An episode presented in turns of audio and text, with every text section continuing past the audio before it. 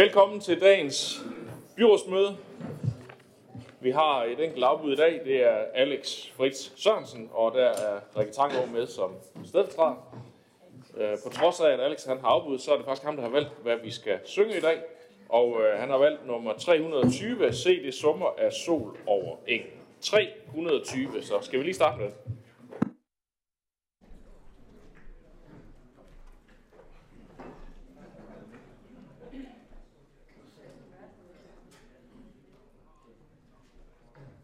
Se det sommer af sol over engen, Honningbien vil fylde sin ko. Og der pusses ved bordet og sengen, er det fattigste sisken og spå. Og der jubles hele dagen, men mod kvelden det er alting så tyst. Åren synger sin sang, det er sagen, og mit hjerte bliver vokset i mit bryst.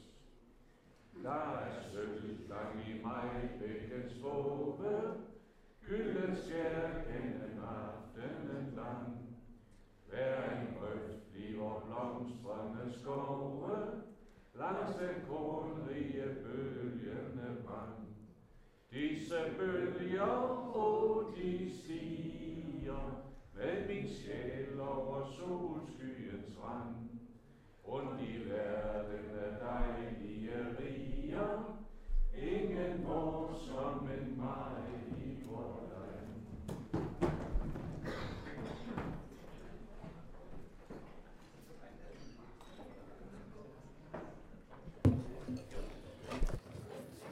Vi har udsendt en dagsorden til dagens møde, og sag nummer et er godkendelse af dagsordenen. Jeg skal høre, om der er nogen, der har bemærkninger til den. Det er der ikke, så den har vi hermed godkendt. Sag nummer to er en godkendelse af Esbjerg Havns årsrapport for 2021. Esbjerg Havn har fremsendt årsrapporten til byrådets godkendelse, og ifølge paragraf 14 i bestyrelsesvedtægten for Esbjerg Havn, der skal byrådet hvert år træffe beslutning om godkendelse af regnskabet og afgørelse af eventuelle revisionsbemærkninger. Årsrapporten for 2021 viser et overskud på 48,5 millioner kroner, hvilket anses for tilfredsstillende. Revisionen har revideret årsrapporten for 2021 uden bemærkninger. Det indstilles derfor til byrådet, at årsrapporten godkendes. Jeg skal høre, om der er nogen, der har bemærkninger til det. Det har Anne-Marie Geisler Andersen. Værsgo. Tak, det er ganske kort. Jeg kan selvfølgelig godt godkende. Og så vil jeg bare øh, nævne, eller, at, øh, jeg blev glad over at læse, at det, at man har udbygget, hvad hedder det, infrastrukturen til elektrificering af skibene, at det har reduceret havnens CO2-ledning med helt 30 procent. Det synes jeg er dejligt. Særligt i lyset af den ambitiøse klimastrategi, vi har. Så det var det eneste. Tak for det, og ja, jeg kan bekræfte, at øh, det er noget, der har et øh, rigtig stort fokus i Esbjerg Havn og i Esbjerg Havns bestyrelse, og fra man påbegynder sådan nogle ting, så går der lidt tid, inden de også bliver effektueret, og nu er det dejligt, at man rent faktisk kan begynde at se nogle af resultaterne af det. Men der er ikke flere, der beder om ordet her, så jeg konkluderer dermed, at vi i enighed kan godkende årsrapporten. Det kan vi. Så når vi til øh, øh, sag nummer tre, og ja, det er nok godt, at du lige øh, går udenfor her, Marie. Sådan plejer vi i hvert fald at håndtere sager, når det handler om godkendelse af stedfortræder. Det er nemlig, det handler om øh, for Anne-Marie Geisler Andersen. Det er sådan, at jeg har modtaget en anmodning om overlov, fordi at Anne-Marie skal deltage i Europamesterskaberne i 24 timers løb, og dermed er forhindret i at varetage sit værv som byrådsmedlem i september måned. Og der skal vi så godkende, at forfaldsgrunden er lovlig, og der indkaldes en stedfortræder. Det er der ikke umiddelbart nogen, der har bemærkninger til, så det kan vi hermed godkende. Så skal vi lige have Anne-Marie hentet ind igen.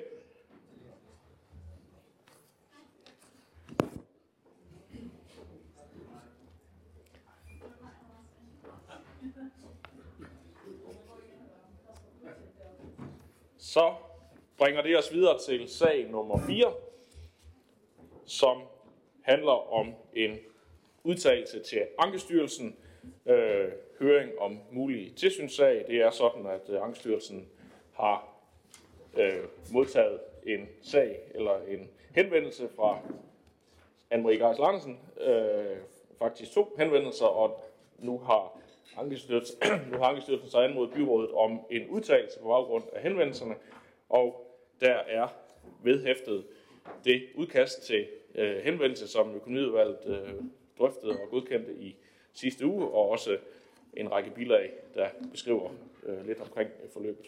Jeg skal høre, om der er nogen, der har bemærkninger til det. Det har Anne-Marie. Værsgo. Ja, jeg har lært, eller vi har lært af bedre erfaring, at man skal rejse sig og sige, at man er imod, hvis man skal have en afstemning, så det må jeg hellere lige gøre. Øhm, og jeg vil faktisk øh, tænke, at jeg gør det kort, for jeg har lavet en, øh, en længere begrundelse for vores øh, særstandpunkt, og jeg tænker, at den går ikke under de regler, vi har i dag med mindretalsudtalelse. Øhm, heller ikke selvom det er et udgangspunkt, tror jeg. Det er fire meget, meget lange linjer. Og jeg tænker, at det bliver for teknisk også, og der er ikke nogen grund til, synes jeg, at vi skal tage debatten her, fordi jeg har egentlig bare brug for at få prøvet det der forhold, og ikke for, at vi får en lang debat. Så medmindre andre starter den, så vil jeg bare sige, at vi har lavet en lille mindre udtalelse, der hedder, at i Radikale Venstre kan vi ikke støtte udtalelsen til Ankestyrelsen, da denne ikke forholder sig til, at der er uoverensstemmelse mellem udtalelsen og det faktiske forløb i flere tilfælde. Og den vil jeg gerne bruge som mindretalsudtalelse, hvis det kan lade sig gøre. Og så har jeg et særstandpunkt, som jeg vil bede om at få medsendt sagen, der er lidt længere og mere uddybende, hvis det er okay. Det er gået fra, jeg læse mig til, man godt kan. Yes, der er... Øh, ikke, jeg skulle lige se, om jeg kunne slukke din mikrofon. Det kunne du selv.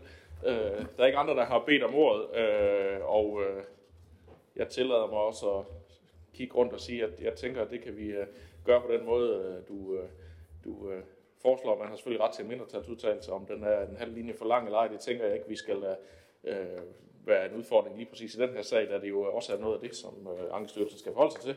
Øh, så øh, det kunne være en pragmatisk øh, tilgang herfra, at øh, det siger vi ok til, og så øh, øh, øh hvad hedder det, tænker jeg, det er fint, at du sender et særstandpunkt øh, med. Det er jo, det har du nok mere styr på end resten af byrådet, at det er, øh, at det er sådan øh, reglerne er. Du får lige ordet igen, Anne-Marie. Jamen, jeg blev bare lige forvirret, fordi den, den mindretalsudtalelse, læste nu, det var meget, meget kort. Altså, det er det, jeg har skrevet som særstandpunkt. Må det komme på sagen? Det, er- det er noget længere. Må det blive lagt på sagen, og så blive sendt ind som særstandpunkt? Er det okay? Det er lidt svært at fatte. Jeg har fattet det så meget kort, jeg kan, men det er relativt kompliceret nogle tekniske ting, så jeg kan ikke gøre det kort, uden at det ikke er til at forstå. Altså. Det var det, jeg forsøgte Jo, at sige, at godt. det er jeg enig i, at det kan vi godt gøre, og det hører jeg ikke nogen, der markerer taler imod, så hvis vi kan gøre det på den måde, og så forhåbentlig få en, øh, få en afgørelse, så vi ikke skal, skal bruge mere, øh, hvad hedder det, krudt på, på den sag, så håber jeg, at det kunne være konklusionen. Det er, øh, jeg, jeg er nødt til så lige at spørge, Anne-Marie, hun siger, hun stemmer imod. Øh, skal vi åbne en afstemning øh, for det? Det er måske det nemmeste for, øh, også for referenten, så vi får øh, det rigtigt ind, så det må vi heller gøre. Vi skal have, vi er nødt til at stemme om den øh, sag her, så vi får det gjort rigtigt.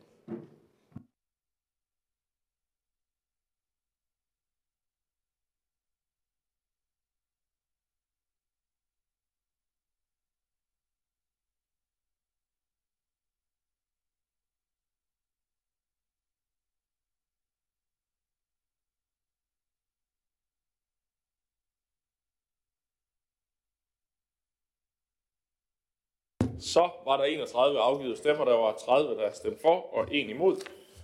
Og dermed er høringsudtagelsen godkendt.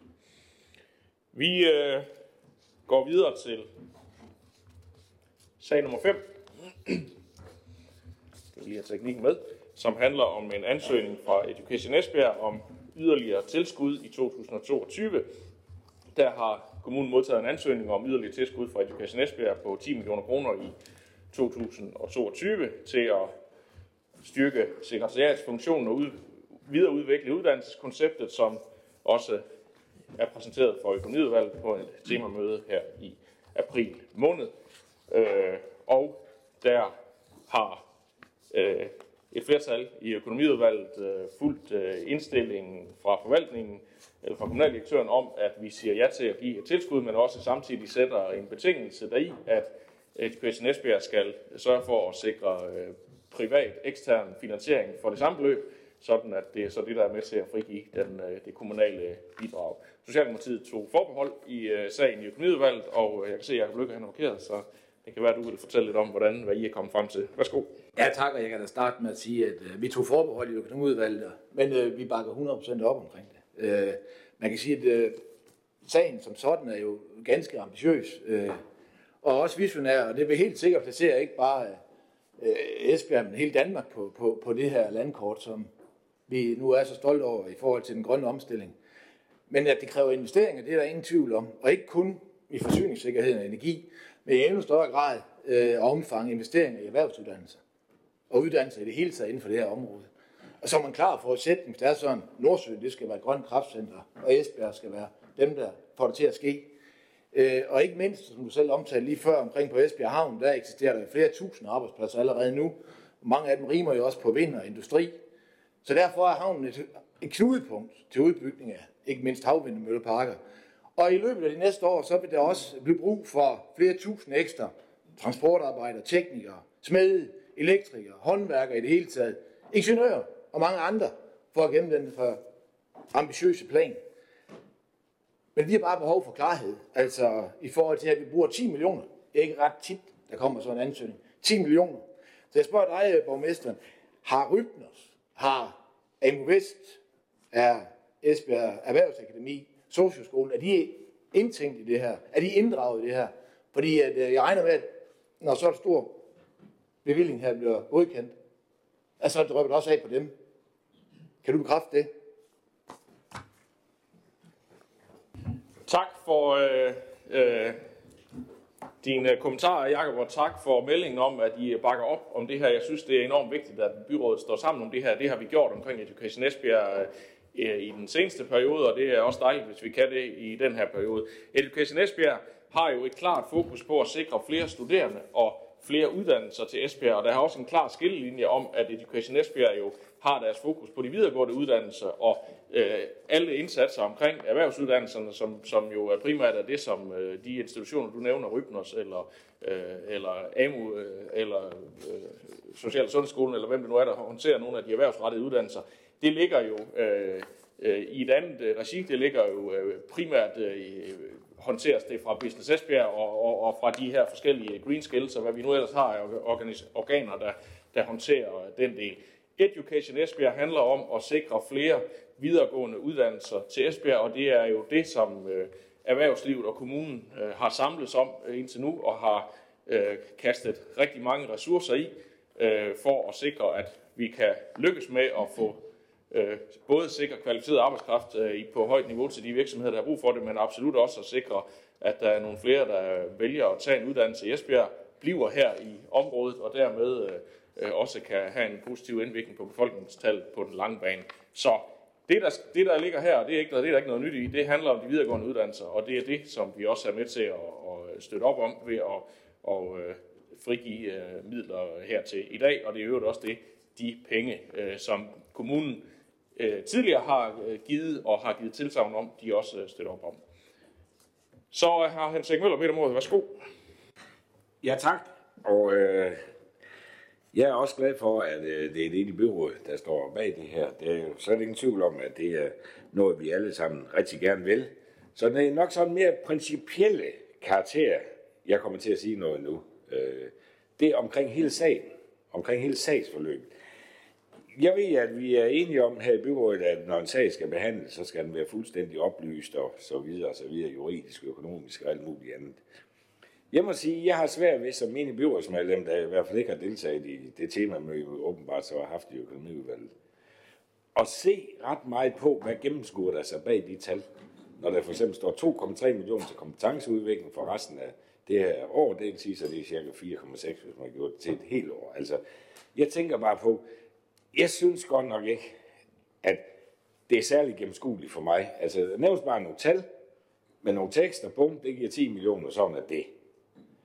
Det næste, jeg så vil sige, det er, det forbavser mig. Jeg tror, jeg tror næsten, det er historisk, at man på en rimelig let grundlag kan lige pludselig få en tillægsbevilling på 10 millioner. Det er som at knipse med fingre. Når jeg tænker på, hvordan et fagudvalg, det gamle socialudvalg, bag om at få en tillægsbevilling på 500.000 af byrådet, til nogle unge mennesker, der virkelig har behov for det.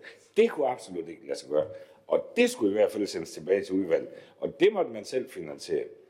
At der så var en direktør, der hjalp med puljen. Øh, det, det var rigtig, rigtig godt.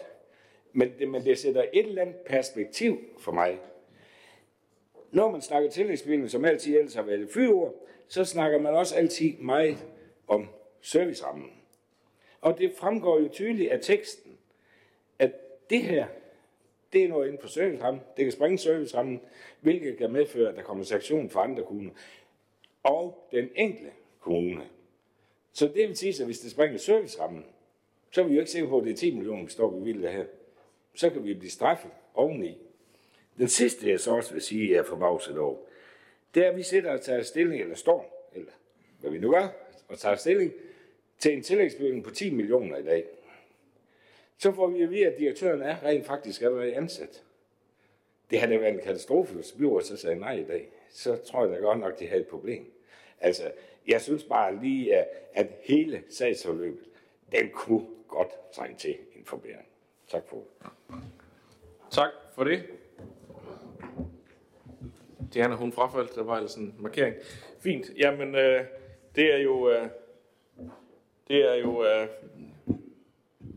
bemærkninger, som, øh, som du har, har rejst, øh, Hans Erik, og det er, øh, jeg har sådan set ikke så mange kommentarer øh, til det. Øh, det er jo øh, betragtningerne omkring øh, serviceramme og serviceniveau, det er jo sådan helt, øh, eller serviceramme og eventuelle sanktioner, det er jo helt standard, hvis man går ud over øh, det øh, vedtagende, så er der en risiko.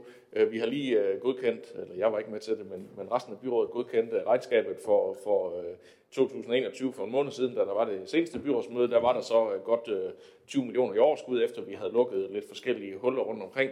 Øh, så vi har jo vist tidligere, at i så kæmpestort et budget, som vi har, så er der jo altså usikkerheder, som, som gør, at fordi vi lægger en ekstra bevilling ind her, så kan tingene øh, sagtens lykkes alligevel. Det kan gå begge veje, det er jeg fuldstændig med på.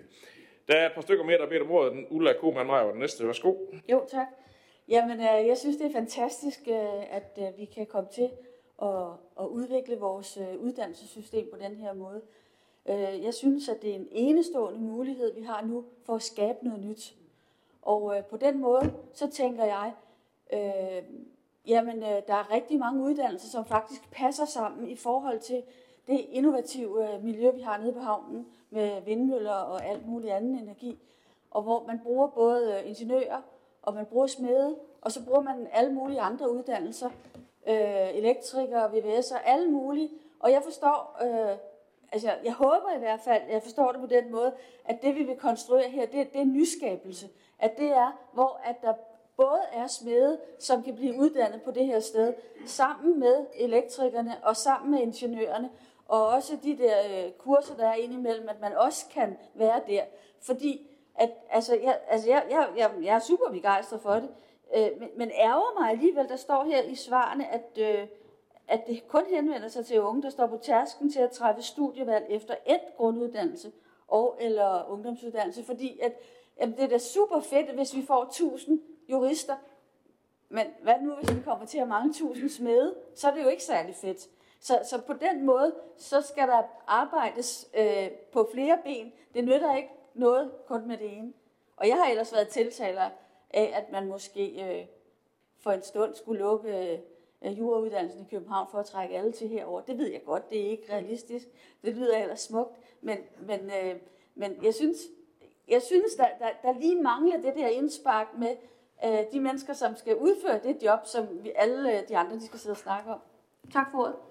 Tak, så det har Diana alligevel markeret lidt øh, for at komme ind i kampen. Værsgo, Diana. Ja, men det var mere øh, i forhold til, at man lige så nemt kan, kan finde 10 millioner kroner. Øhm, det, det tænker jeg jo heller ikke, man under normale omstændigheder kan. Og det han siger, du og jeg, vi har også, du har været med i rigtig, rigtig lang tid, jeg har også været med i meget, meget lang tid. Og det vil nok under normale omstændigheder heller ikke være muligt. Men det, at vi i fællesskab her i byrådet, både i det tidligere byråd og nu gudskelov også i det her byråd i fællesskab, siger, det her, det er det, øh, det er en af de kampe, vi skal vinde.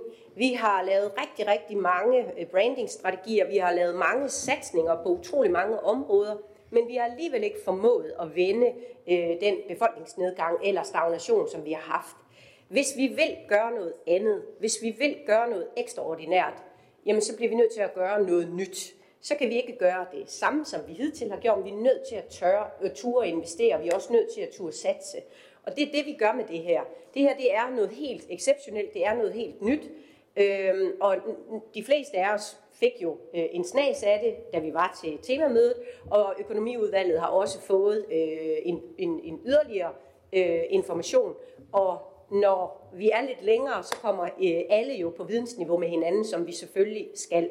Men i og med, at det er så nyt og så øh, ekstraordinært, jamen øh, så, så, så skal vi også ture øh, og tage lige det ekstra skridt. Og det synes jeg, jeg hører, at alle vil i dag, og det synes jeg er helt fantastisk. Især, at det er et enigt byråd, der står bag. Fordi hvis vi skal vende det her, så bliver vi simpelthen alle sammen nødt til at, øh, at, at brænde enormt meget for at, at, at sikre, at det her det rent faktisk kan lade sig gøre. Så jeg synes, det er super dejligt. Øh, og, og det er nok heller ikke været det nemmeste lige at, øh, at få de der 10 millioner. Men i og med, at vi alle sammen er enige om, det her det er en must-win battle, eller noget i den stil, så, øh, så tænker jeg, at det er en mulighed. Tak for det. Nikolaj Aarø. Ja, tak for det. Jeg synes, det er helt fantastisk, at vi kan have en bred enighed og en bred opbakning til øh, Education Esbjerg. Halvdelen af dem, jeg er vokset op med, de er flyttet fra byen. Jeg sad faktisk lige og tænkte lidt over, hvor mange fra min gymnasieklasse i, øh, ja, og nu lyder jeg meget ung, vi, vi blev studenter i 2014, men, øh, men der, der kan jeg sige, at det er omkring 5 fra en klasse ud af 32 elever fra Esbjerg Gymnasium, der, der bor i Esbjerg Kommune i dag. Og øh, hvorfor er det så folk, de flytter? Jamen det er jo først og fremmest fordi, at uddannelserne er der ikke. De uddannelser, som de gerne vil læse, jamen de er der simpelthen ikke. Der bliver man nødt til at flytte til Aarhus, Odense, København og Aalborg. Og det har været den, en af de allerstørste udfordringer. Men også det her med, at vi finder på noget og laver noget, som er helt unikt, øh, hvor Esbjerg er specielt, så vi ikke bare bliver en, øh, en light kopi eller en dårlig kopi af noget andet. Og der synes jeg egentlig, man sætter nogle rigtig fede ting i støbeskeen, øh, som vi kan takke Education Esbjerg for at være en del af. Øh, nogle af de her fantastiske uddannelser, vi får til byen. Det er jo egentlig sjovt, blandt andet øh, jurauddannelsen, som jo egentlig kommer til at løse en helt konkret udfordring med, at vi mangler Esbjergs erhvervsliv og organisationer og institutioner mangler omkring 150 jurister hvert år. Og øh, der, er jo, der er jo en konkret efterspørgsel. Det er som om, at jeg har måttet nævne det her tal også, når det er, fordi man er virkelig op mod en tung lobby for København af. Og øh, nogle gange, så også internt i mit eget parti, så, så kan det være en rigtig, rigtig svær diskussion at have. Og der vil jeg øh, faktisk sige, at det, det er rigtig, rigtig godt, det regeringen har gjort med at flytte uddannelser ud i landet. Øh, og der er vi altså op mod nogle tunge, tunge kræfter, og det kræver, at vi står sammen som by mod det her. Fordi der er rigtig langt til, til Esbjerg og vestkysten fra Christiansborg. Så øh, hvor er det fantastisk, at øh, vi kan stå sammen om at udvikle vores by, så vi kan øh, få folk til at blive i byen og, øh, og flytte hertil. Tak for ordet. Tak for det. Øh, og lige et par kommentarer også, øh, sådan helt generelt. Så er det her jo et projekt, som øh, er både banebrydende og nyskabende, og ja, der er en vis risiko forbundet med det. Men hvad er alternativet? Vi har jo øh, været enige om, at det at kan tiltrække nogle flere unge, nogle flere studerende øh, på de videregående uddannelser, det er en af nøglerne til at, at sikre, at der er nogle flere, der bosætter sig her i fremtiden. Og her har vi haft et projekt, hvor vi har investeret fra kommunens side, men der er absolut også nogle stærke folk i erhvervslivet, som har investeret både masser af penge, men de har altså også investeret utrolig mange timer og meget engagement. De har sat deres bagdel i klaskehøjde ved at virkelig at sætte sig øh, op på en pedestal og sige, det her det skal vi lykkes med. Øh, det er heller ikke, øh, det er ikke noget, man bare lige gør. Øh, og jeg vil sige, det har vi alle sammen på en eller anden måde købt ind på og, og stået sammen om og troet på. Og nu øh, er vi måske nået så langt med det her projekt, at hvis vi virkelig skal have det sidste, have det, det sidste stykke i mål, ja, så koster det flere penge, og det øh, ser det så ud til i dag, at vi kan være enige om at finde øh, opbakning til. Nu har vi ikke lige hørt, hvad, hvad radikale øh, mener om det, men øh, jeg, jeg, jeg, jeg tillader mig at konkludere, at, øh, at, at, at håbe på, at I også er positive, det har i hvert fald været indtil nu, øh, omkring det her projekt, så, så det må vi se lige om lidt, når Marie får ordet. Men, men, men det er i hvert fald noget, som, som der har været bred opbakning til, og øh, det er helt afgørende også, at at vi kan stå sammen om det her, fordi vi, vi kæmper lidt mod andre regioner i Danmark omkring at, at få nye uddannelser og nye studerende. Vi er lykkedes med at få øh, lægeuddannelsen hertil. Stærkt arbejde af rigtig mange involveret i det. Vi er lykkedes med at få juruddannelsen hertil. Det er altså nogle signaturuddannelser, som blåstempler det at være en studieby. og nu skal vi videreføre den udvikling og have flere relevante uddannelser til. Vi, øh, vi, vi lagde scene til en af de største topmøder i, øh, i nyere tid, i, øh, for en uge tid siden, hvor, hvor regeringsledere fra fire lande og EU-kommissionsformanden underskrev en aftale. De potentialer og de opgaver, der ligger der i, det kalder altså også bare på rigtig mange øh, folk, kvalificerede folk på alle niveauer, også faglærte, men her er det altså de videregående uddannelser, det handler om, og det øh, støtter vi godt op om ved at øh, give øh, den økonomiske øh, håndsrækning her, men med den betingelse, at der også kommer penge fra, fra øh, de private øh, erhvervsliv i samme åndedrag. Yes, så blev det din tur, Marie. Værsgo. Åh, oh, den blev ikke lige tændt på. Jeg vil også bare gerne lige have lov at bakke op. Jeg for, så skal jeg gøre det ganske kort, for jeg er meget enig i, i stort set alt det, der er sagt, både om processen og om sagen, og også om, hvad øh, den her indsats forhåbentlig vil kunne gøre øh, af forskel for, øh, for vores kommune. Øh, Øh, og da jeg læste den, der tænkte jeg, at det er jo mange penge set i lyset af, øh, hvordan vi på nogle områder kæmper for, øh, for at få enderne til at mødes, som det også er blevet sagt. Men omvendt så er det jo også en ufattelig vigtig indsats for øh, kommunens fremtid, og ikke mindst også for den fremtidige mulighed for at finansiere vores velfærd. Så vi, øh, vi bakker op, som vi hele tiden har gjort. Tak for det og for den melding, og dermed er der ikke flere, der har bedt om ordet. Jeg tillader mig hermed at konkludere, at vi i enighed kan følge indstillingen. Det kan vi. Og det bringer os videre til sag nummer 6, som handler om forlængelse af midlertidig tilskud til kost og logi for fordrevne ukrainere. Der var det sådan, at vi godkendte på byrådsmødet den 21. marts, at øh, vi skulle yde et midlertidigt tilskud til øh, fordrevne ukrainere på øh, ja, dengang 200 kroner per, per person. Og den 6. april, der blev det øh, øh, forlænget til den 30. april 22, hvor det samtidig så blev reduceret til 100 kroner per døgn. Øh, med vedtagelsen af den øh, hvad hedder det, 3. maj 2022, der blev der indsat et nyt kapitel i særloven omkring kommunal indkvartering og forplejning øh, i den her lov omkring midlertidig opholdstilladelse til personer, der er fordrevet fra Ukraine.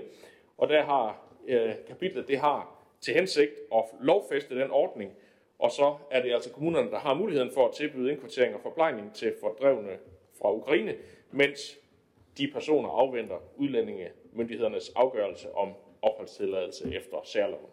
Og det byrådet i den her sag træffer beslutning om, ja, det er, om der fortsat skal yde støtte til private, der giver husly til fordrevne ukrainere, og størrelsen af tilskuddet.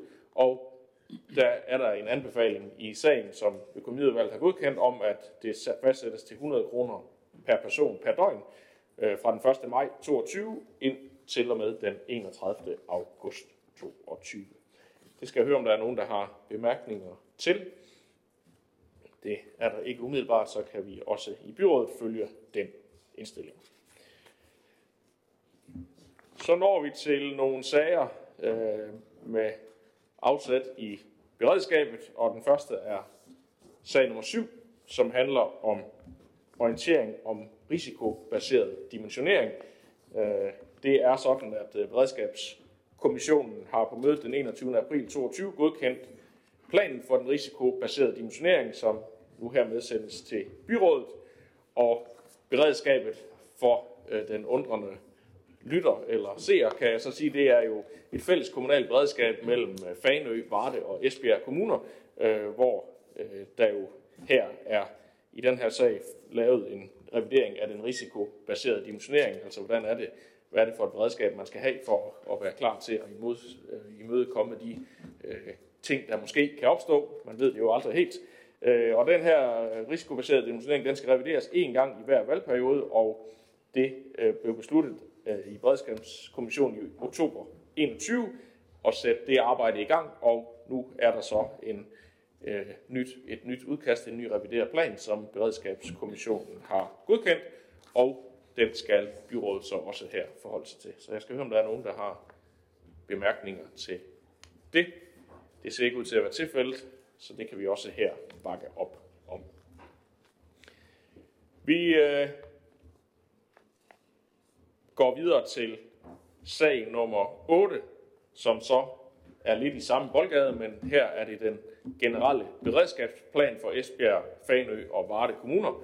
Det er også en sag, der har været behandlet på Beredskabskommissionen den 21. april, og øh, den skal hermed sendes til godkendelse i de tre kommuners byråd, og det gælder det samme øh, som i den forrige sag her, at beredskabsplanen den skal revideres en gang i hver valgperiode, og det er så sket sideløbende med revisionen af den risikobaserede dimensionering.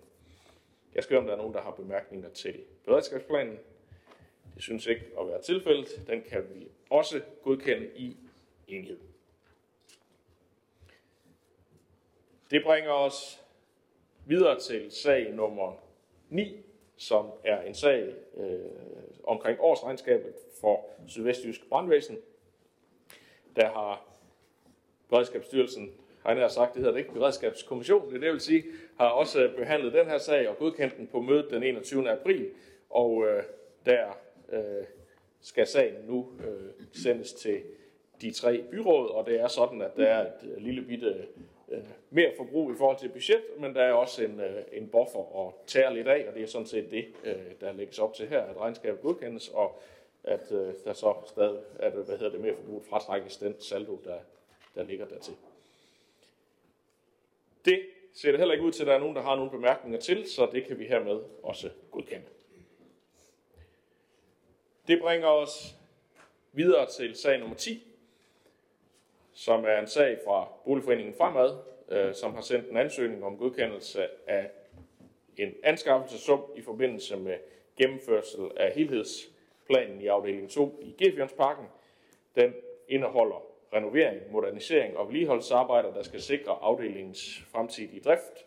Og byrådet har godkendt den 7. december 2020 et skema A for projektet, men øh, som så mange andre projekter, så er der sket det, at efter den har været i licitation, så har anlægssummen ændret sig fra 80 millioner til 95 millioner, svarende til en stigning på 19,6 procent. Og derfor er der også foretaget nogle ændringer i projektet i forhold til den kommunale garantistilling til det. Og øh, den kommunale garantistillelse er ved det her skema B øh, beregnet til 76 millioner kroner.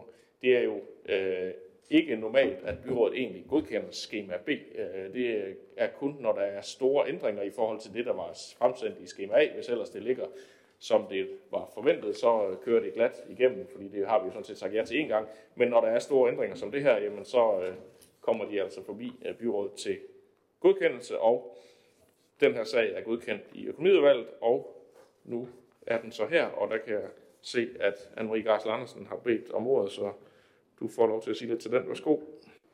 Tak, ja det har jeg. Og øhm, jeg synes, den var, øh, var lidt svær. Jeg blev bekymret, da jeg læste den, og øh, jeg indrømmer blankt, at jeg er lægmand, så jeg har ikke særlig meget forstand på den her slags, men, men det er en, en byggesag, og så lå der et bilag på, og så står der i sagen, at, at erklæringen fremgår det, at det er ansvarligt for projektdelen og bygherrer, der har gennemgået projektet, har vurderet, at projektet indeholder dispositioner og konstruktioner med større risiko og disse er præciseret i vedlagte bilag. Og når man så læser i bilaget, så står det, der er øh, risiko for fugtophobning i konstruktion, og der er noget skimmel i tagkonstruktioner. Der er nogle forskellige ting, og der står, at man ikke gør noget ved det på nuværende tidspunkt, som jeg læser det. Og der blev jeg bare Altså, jeg er med på, at vi godkender en garanti, men hvad er vores ansvar i forhold til det her, og hvad er ligesom øh, udsigterne til? Kan man risikere, at de så ikke kan indfri lånet, fordi man lige pludselig bliver, øh, bliver ramt af, at det her det kommer til at påvirke byggeriet? Altså, der er nogle, nogle, en, en stor risici, siger de nu, som man ikke tager højde for. Og jeg har bare brug for, at vi har stillet nogle spørgsmål, der ligger nogle svar på mail på nogle af de her ting, ikke på det hele. Øh, for at vide, at jeg ikke skal være bekymret, men jeg bruger, er der ikke nogen her, der kan sætte et par ord på, altså I har, den har været i fagudvalg, ud fra økonomiudvalg.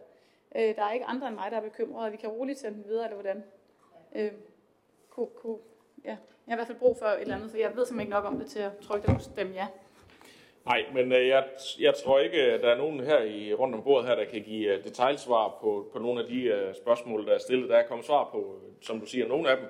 Og, og helt generelt, så er det jo en boligforening, der bygger og er ansvarlig for det, de laver. Der er også noget beboerdemokrati, der har godkendt uh, de projekter, der bliver gennemført. Vi skal som kommune stille en garanti, og så uh, øh, er det i hvert fald øh, øh, sådan generelt øh, opfattelsen, og, og, at, at de øh, ting, øh, der skal håndteres, det må man også øh, antage, at det har boligforeningen også selv en interesse i, at det bliver håndteret bedst muligt, og hvis der er nogle udfordringer, så, bliver, så, bliver, de, øh, så bliver de håndteret her. Øh, er, er det jo øh, i de svar, der er fremsendt, også øh, en bekymring, som rådgiveren så øh, har oplyst for at sige, at der er noget, øh, som man som bygherre skal være opmærksom på, og det øh, øh, er ikke noget, som rådgiveren anser at være for, hvad hedder det, øh, at være problematisk, øh, men, men det er noget, man selvfølgelig skal, øh, skal, øh, skal vide. Men øh, du må, øh, jeg tænker, du må tage stilling på baggrund af den øh, viden, du har. Du får det i hvert fald lige ordet, hvis der er flere ting, du vil sige. Åh, oh, undskyld lige et øjeblik. Hvad, hvad, hvad, hvad skal man så med, når der bliver lagt sådan en bilag på sagen? Hvad skal man så bruge det til? Fordi, hvad hedder det, der står jo i billedet, at der ikke bliver handlet på de her ting. Øhm, jeg synes bare, det er svært, når vi tager stilling til den, så er det jo den baggrund, man har. Og de mails og de, de bekræftelser, vi har fået på forskellige ting, de ligger jo ikke på sagen. Øhm, og, og, og der, der står jo netop her, at der ikke bliver taget hånd om det. Og du siger nu, Jesper, at rådgiver er tryg. Det står i en mail, tror jeg nok, som jeg har fået fra forvaltningen. Kunne man lægge det på sagen eventuelt? øh, sådan så, så den er yderligere oplyst, og kunne man fremadrettet måske, når man lægger sådan et bilag på, hvor der, der, det er ret bekymrende, synes jeg, det der står i det, kunne, kunne man ikke øh, så kommentere på, hvad der ligesom, hvorfor man ikke som lægmand skal være bekymret, når man siger ja til den her sag. Øh, jeg, jeg synes ikke, den er helt så oplyst, som jeg i hvert fald godt kunne ønske mig. Men, men jeg ved ikke, jeg, altså hvis der ikke kan gøres andet, og ikke kan få de der ting lagt på, så ved jeg ikke, så kunne jeg godt få på at foreslå, at man sender den tilbage, og så får uddybet de der ting. Øhm, det er mit bedste bud, altså. Jeg synes, den er svær. Vi kan sagtens øh, lægge de øh, mails øh, på sagen, som er kommet frem som svar her i løbet af i dag.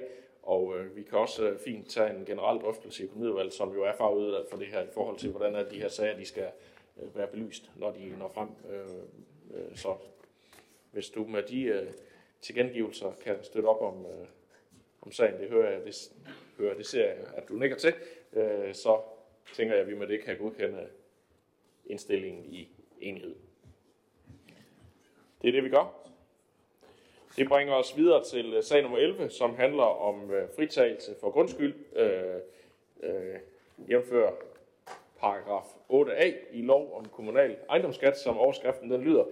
Det er jo en sag, der øh, tager sit øh, afsæt, da byrådet den 3. oktober 2019 vedtager en ny lokalplan for Esbjerg Midtby. Den øh, havde blandt andet et formål med at lægge en fast linje for, øh, hvordan den enkelte ejendom kan bebygges, øh, så der samtidig tages hensyn til naboer osv. Planen havde også formål at sikre, at de enkelte ejendomsbesiddere havde muligheder for at udbygge deres ejendom, eller havde større muligheder for at udbygge ejendommen end, øh, end tidligere. Den øh, maksimale bebyggelsesprocent var i tidligere lokalplaner og byplaner vedtægter meget forskellige, øh, men lå måske skønsmæssigt på omkring 35 procent, og den bebyggelsesprocent, øh, som den nye lokalplan øh, siger, at den er så hævet til mellem 100 og 400 procent. Og det var jo øh, helt grundlæggende den plan en, en, øh, et forsøg på at sætte rammerne for, hvordan får vi sikret øh, flere øh, beboere i Esbjerg Midtby, hvordan får vi sikret nogle, nogle faste rammer for, så man også som, som udvikler eller ejendomsbesidder ved, ved, hvad kan man og hvad kan man ikke. Øh, men den havde så nogle uhensigtsmæssige konsekvenser, nogle som vi i hvert fald ikke her politisk havde i byrådet havde øh, måske hverken drømt om eller forholdt os til. Øh, men der sker det, at når et plangrundlag ændres, så foretager Vurderingsstyrelsen en fornyet vurdering af ejendommen inden for lokalplanens afgrænsning. Og en stor del af de ejendomme inden for Esbjerg Midtby, øh, ja, de har jo så oplevet større eller mindre stigninger af vurderingen, og dermed også af grundskylden. Og grundskyld er jo noget, kommunen opkræver. Øh, derfor har der været lavet øh, alverdens forskellige øh, forsøg på at, øh, øh, hvad skal man sige, undgå det, øh, siden øh, den her konsekvensen af planen blev kendt, øh, blandt andet via tæt dialog med Vurderingsstyrelsen omkring, kunne man ikke øh, dog kigge på, om der reelt, reelt faktisk var en mulighed for at udbygge en ejendom, frem for man bare kiggede i, teori, teori, i de teoretiske øh, tal, og, og øh, var det nu en bevaringsværdig ejendom, der alligevel ikke udbygget, så fik man alligevel en stor stigning i sin øh, vurdering, og dermed sin grundskyld her. Så der var rigtig mange urimeligheder i det her, Øh, og nu er der så i den her sag fundet en mulighed for, at man med afsæt i den øh, øh, lov, der er nævnt her, eller den paragraf, at man kan give øh, øh, øh skatterabat, øh, så at sige, for, de, øh, for den del af, øh, af øh, eller for, for folk, der har en stigning på over 20 procent af, af, af vurderingen, og dermed øh, kan man så imødekomme øh, dem, der i hvert fald er blevet hårdest ramt, fordi der er nogen, der er steget flere hundrede procent i, i, øh, i vurderingen her.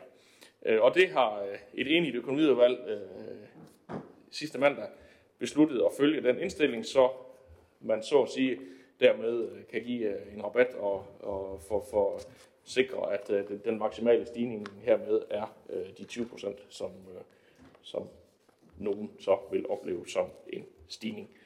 Man kan sige, at beslutningen her er jo så øh, på bagkant, fordi skatten er jo steget, øh, og fordi vurderingen er steget, og nu kan vi så komme ned på et mere rimeligt niveau igen. Jeg skal høre, om der er nogen, der har bemærkninger til det. Det har øh, Sabrina Bæk-Grøn. Værsgo, du får ordet.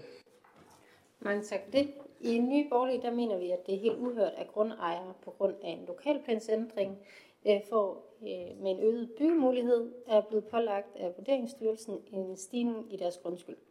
Det handler ikke om den almindelige regulering af grundskylden, men øh, udelukkende er der tale om en forøgelse på, øh, på grund af en forøget byggemulighed. Loven giver dog udelukkende byrådet mulighed for, at vi kan fritage de grundejere, som har oplevet en stigning på mere end 20 procent. Jeg mener grundlæggende, at det er helt urimelige vilkår, som vores grundejere underlægges af Vurderingsstyrelsen. Nemlig at de på grund af lokalplansændringen er blevet pålagt at betale en grundskyld svarende til den byggemulighed, de har, og derved ikke byggeriet eller ejendommen i sig selv. For mig er det noget helt andet, hvis øh, byggemuligheden var fuldt udnyttet. Men vi kan altså ikke pådrage her og Danmark at betale en skat af en mulighed, som de måske aldrig har benyttet sig af, eller aldrig benytter sig af, og aldrig har i sinde at benytte sig af. Og det kan der være flere grunde til. Det kan både være bevaringsværdigheden, men det kan også være deres private økonomi, eller deres egne visioner for deres levevilkår.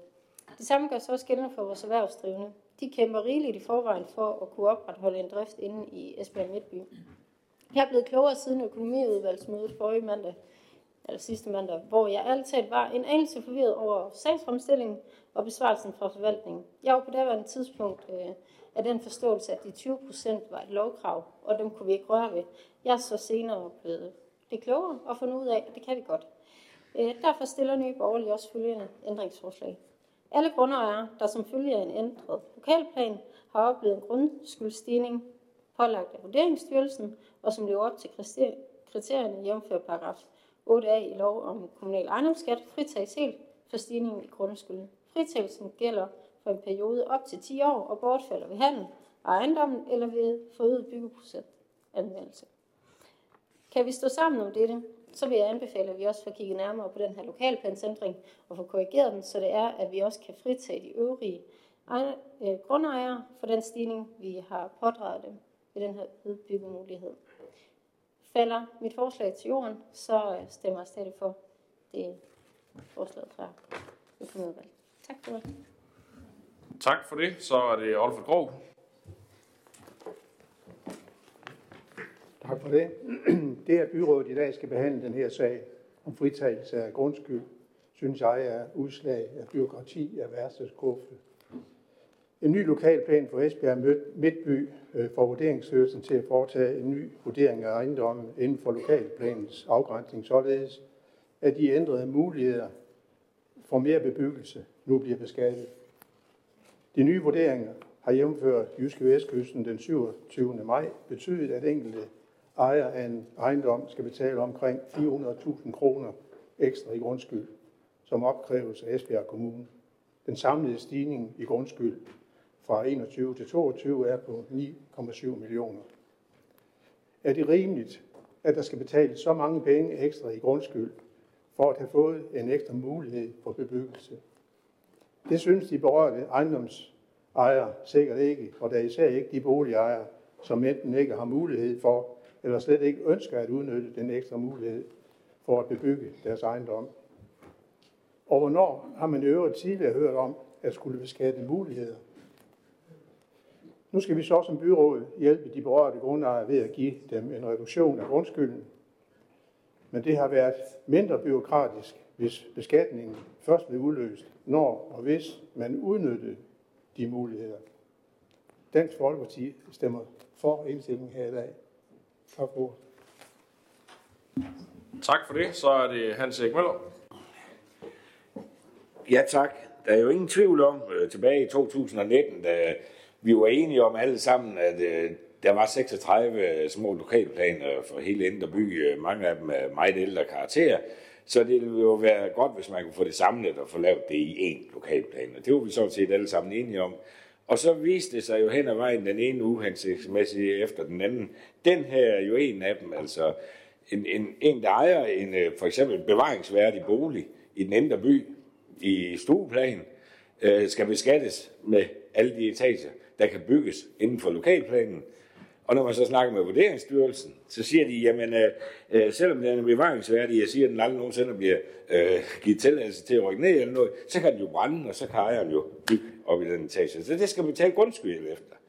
Det er jo en af de store uhensigtsmæssigheder, øh, der er. Og derfor er jeg rigtig glad for, at øh, vi nu går i gang, som vi har aftalt med at kigge på hele den indre by og hele plangrundlaget for den indre by. Indre by, det starter rent faktisk i morgen. Det jeg kan det være med at tænke på, det er, at det her, det har jeg sagt hele sidste år. Gentagende gange.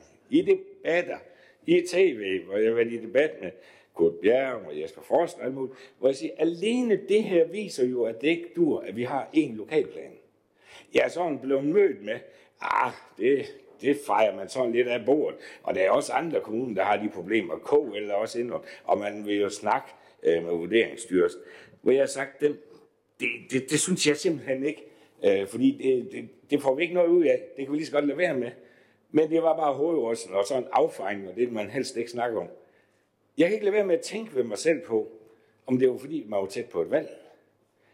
Eller det var bare fordi, man ikke kan lytte til mig. Hvis det sidste er tilfældet, så håber jeg, I revurderer fremadrettet. Men jeg synes, det er godt, at man så finder en løsning nu, som vi ikke rigtig øh, øh, fik forelagt sidste år. Jeg synes rent faktisk, det er en rigtig god løsning. Og jeg synes også, øh, perioden på tre år, øh, den, er, den er rimelig øh, lang. Der skulle vi helst være færdige øh, med hele det her plangrundlag for den ene by. Men det er der trods alt mulighed for. Så øh, jeg synes, øh, indstillingen fra økonomiudvalget, den synes jeg er fremragende. Den synes vi skal stemme for. Men øh, det er da også rart at konstatere, at jeg fik ret. Tak for Tak for det. Så er det Anne-Marie Andersen.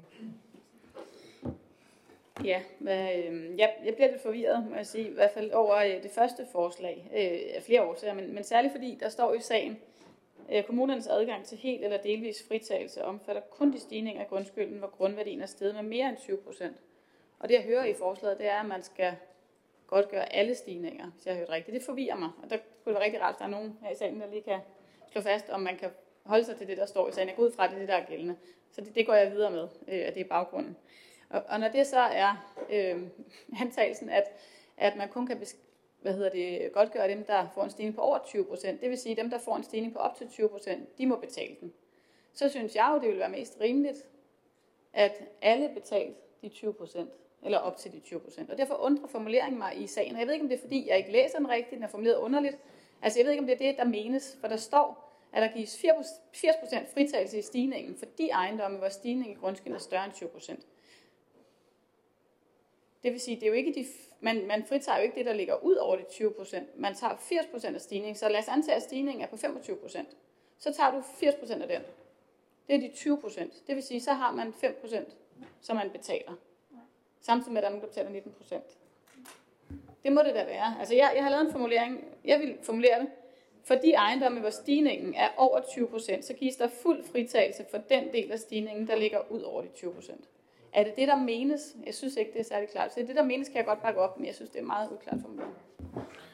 Jeg okay, kan bare lige tak. tage den her fakta-kommentar, uh, inden uh, ordet det går videre. Ja, det er præcis det, der menes. Og det, der står her, er, at der, gi- der gives 80% fritagelse for stigningen, altså hele stigningen. Og i dit eksempel, hvor stigningen den er uh, de 25%, så gives der fritagelse for de 80% af det, og dermed uh, betal, betaler man øh, de, de, hvad som, det er stigningen, det er det, er det beløb, man, som en, hvis en ejendom stiger med 1000 kroner, så gives der fritagelse for de 80 procent, og dermed skal man så kun betale 200 kroner i stigning, for eksempel. Yes. Det er det, der er, det er det, der er beslutningen her, øh, at det vil betyde, at hvis man har en øh, grundskyld, hvor vurderingen er øh, 15% højere, så betaler man de 15%. Er den 20%, så betaler man 20%. Er den 30%, så betaler man stadigvæk kun 20%. Og alt derover der betaler man stigning. De første 20%, det pålægges øh, som en, en, en øh, stigning på ejendommen, øh, som, øh, ja, det kan jo være af mange forskellige årsager, men, men, men det er ligesom øh, inden for en ramme, hvor man må sige, det må man selv kunne håndtere. Så det er det, øh, der bliver udmyndning af den her beslutning. Om formuleringen så er, er så skarp, at den ikke kan misforstås, det håber jeg, den er. Men det er i hvert fald det, der er, det er, det, der er konsekvensen. Vi, øh, du får komme ind igen, øh, Anne-Marie. Jeg sender lige ordet videre til mig, som har bedt om ordet her. Jamen tak for det, og jeg synes egentlig, at snakken her, den afspejler meget godt øh, den forvirring, der også var i økonomiudvalget, da vi, da vi drøftede sagen. Og jeg tror faktisk på et tidspunkt, jeg øh, siger til den tekniske direktør, Erik, du er simpelthen nødt til at forklare det her på en mere pædagogisk måde, fordi jeg tror, at alle havde en forskellig opfattelse af, hvad det her betød. Og jeg synes også, at vi fik den pædagogiske forklaring, og, og jeg var i hvert fald med på, da vi gik fra det møde, hvad det var, det betød. Jeg synes også, at, at det var sådan det, jeg hørte rundt omkring bordet. Jeg var jo en af dem, der var meget i tvivl i forhold til den her sag, fordi det konservative folkeparti er jo ikke som ligefrem øh, begejstret for grundskyld. Det er ikke noget, der er groet i vores baghave. Øhm, i forhold til Sabrinas øh, dit, dit ændringsforslag, så har jeg det i dybest set sådan, vi sidder øh, x antal partier rundt om et bord en mandag morgen øh, og laver en aftale om, hvordan vi, vi ligesom lander den her. Og, og der har jeg det bare dybest set sådan, altså når man laver en aftale med det konservative folkeparti, så er det også det, vi står ved efterfølgende. Så derfor så stemmer vi for sagens indstilling og kan ikke støtte dit forslag i dag. Tak, så er det dig igen, Anne-Marie.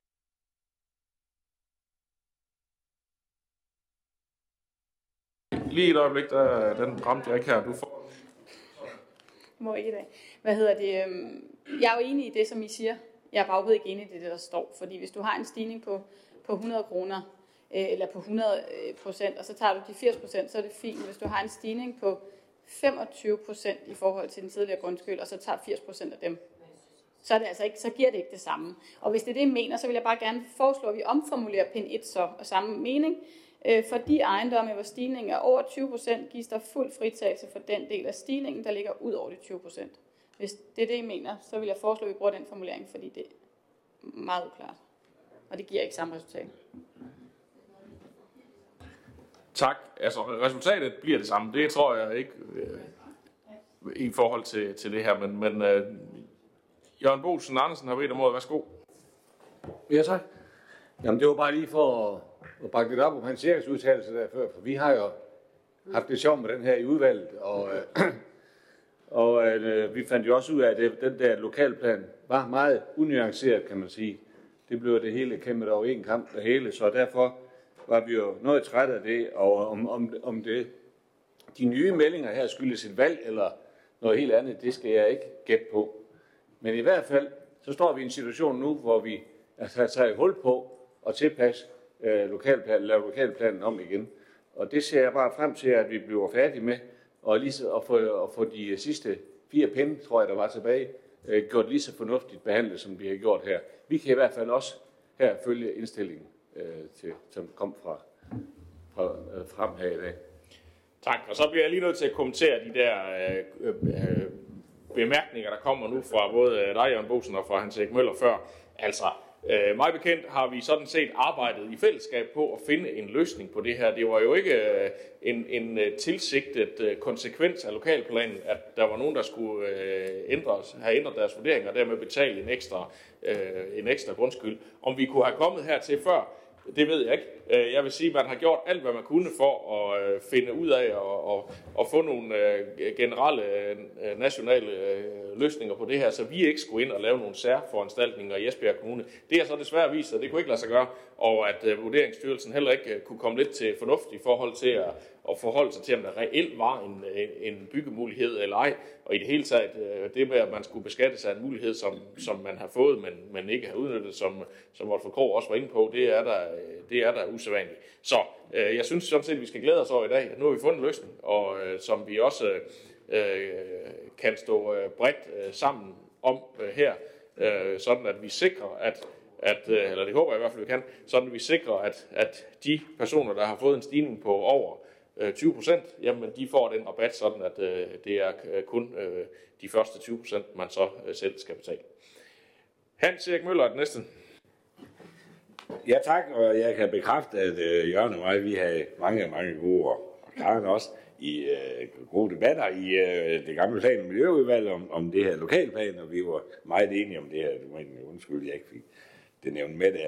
Jeg vil bare lige sige, Jesper, det lyder jo rigtig godt, når du siger, at vi har virkelig arbejdet sammen om, så vil jeg bare lige sige til dig, det var ikke det, jeg følte. Jeg følte faktisk, at jeg blev meget sådan ignoreret, når jeg blev ved med at sige det.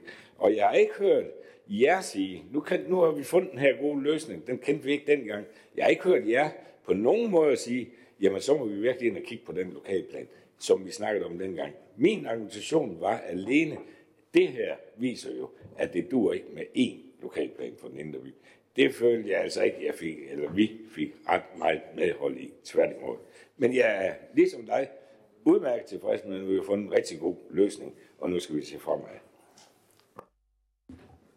Og Jørgen Bosen. Det er rigtigt, Jesper. Vi arbejder sammen nu, og det, og det skal vi også gøre fremadrettet. Er der nogen, der har snakket om, at hele byrådet skulle arbejde sammen om det her? I hvert fald i udvalget og også i andre. Så er det mig. Jeg har hele tiden sagt, at vi kommer ingen vegne med at lave om øh, midtbyen om til noget, hvis ikke vi står sammen om det. Og det har vi også gjort siden den 5. oktober 2021. Der, kom nemlig, der blev vi enige om forslaget i plan- og miljøudvalget. Og siden da har vi arbejdet sammen. Og det er også den vej, vi skal gå for at få det hele til at gå op i en højere enhed. Yes, og man kan sige, I, uh, I kæder jo tingene lidt sammen, og det er, har selvfølgelig også en sammenhæng i forhold til den lokalplan, uh, der nu er, er vedtaget. Men uh, jeg vil sige, der er ikke nogen... Uh, jeg har også selv været ude og kommentere i, øh, i diverse øh, medier på, at det her det var en uhensigtsmæssig konsekvens af en lokalplan, og det skulle vi finde en løsning på. Øh, at øh, jeres løsning var så at måske at annullere lokalplanen, eller starte forfra, eller, eller hvad det nu øh, Der har været mange, øh, mange øh, spil og helhedsplaner, og vi har haft mange forskellige øh, øh debatter om det. Jeg tænker, det er dejligt, at vi nu er et sted, hvor vi får løst den her problematik nu for de næste tre år, og samtidig er godt i gang med at få fundet en, en generel løsning på, på hvad hedder det, problematikken omkring selve lokalplanen og de andre uhensigtsmæssigheder, den har medført. Og så øh, går det hele forhåbentlig op i en høj enhed øh, til sidst.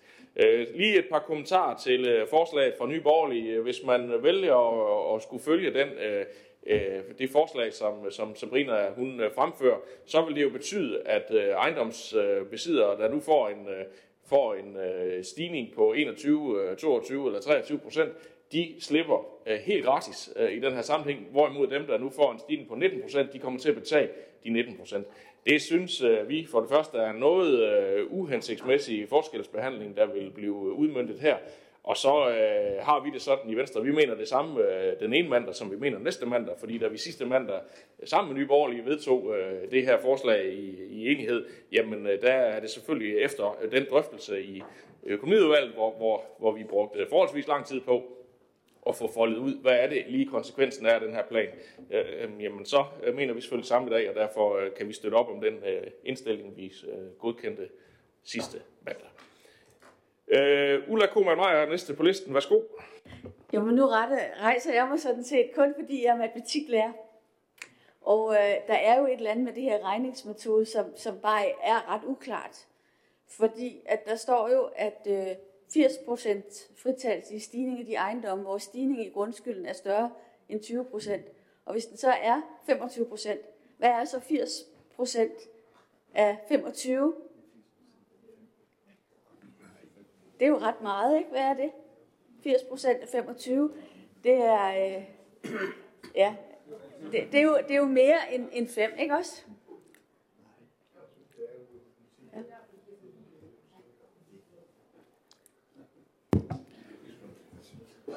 Vi kan lave mange forskellige, øh, vi kan lave mange forskellige øh, øh regnestykker øh, i det her. Men øh, hensigten med, med øh, reglerne, øh, hvad skal man sige, fornemmer jeg, at vi er, vi er helt øh, enige om. Anne-Marie er den næste på listen. Ja. Nå, jeg forstod øh, på det, du sagde før, Jesper, at, øh, at øh, det, der står i sagen, det står til trone, at det er kun over de 20 procent, man kan godt gøre. Så vil jeg bare lige spørge, det glemte jeg om før, i forvirring over den der formulering.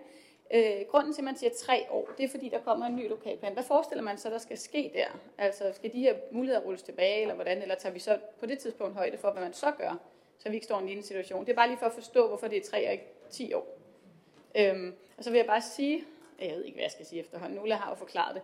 Øh, jeg ved godt, at der er mange her, der ikke har lyst til at stemme noget, jeg kommer med, men det er sådan set det, det, det, det samme, som I siger. Det, ja, den formulering, jeg lavet før, den har jeg sendt som ændringsforslag, den holder jeg fast i. Jeg er fuldstændig enig i det, I siger, men ikke det, der står.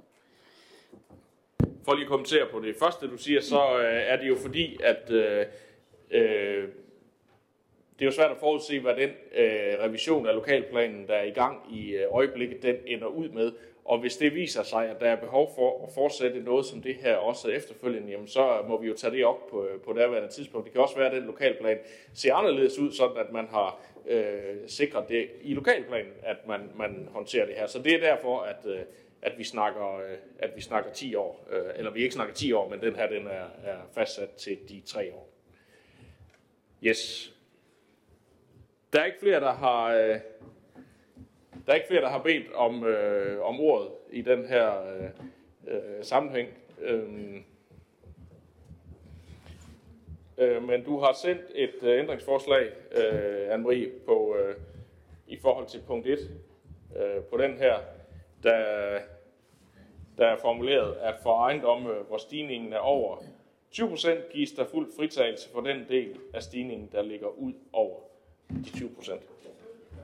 Øh, det er øh, jo sådan set øh, det, som vi i hvert fald øh, fornemmer, jeg er enig om, at det er det, der skal være konsekvensen af den her lokalplan. Så det, du foreslår, det er så, at punkt 1 erstattes med det, som du, du sender her. Yes.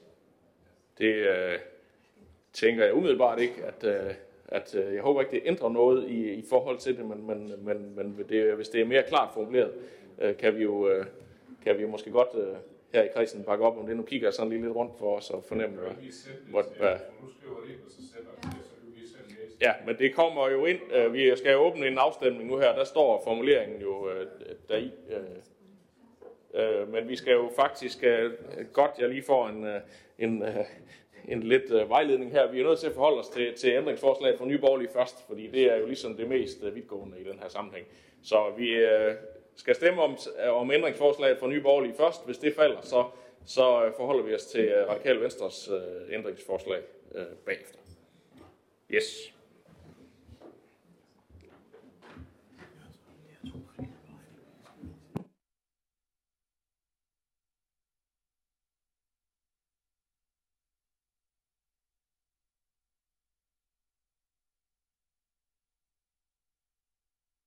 Yes, der var 31 stemmer her, der var 30, der stemte imod, og en, der stemte for.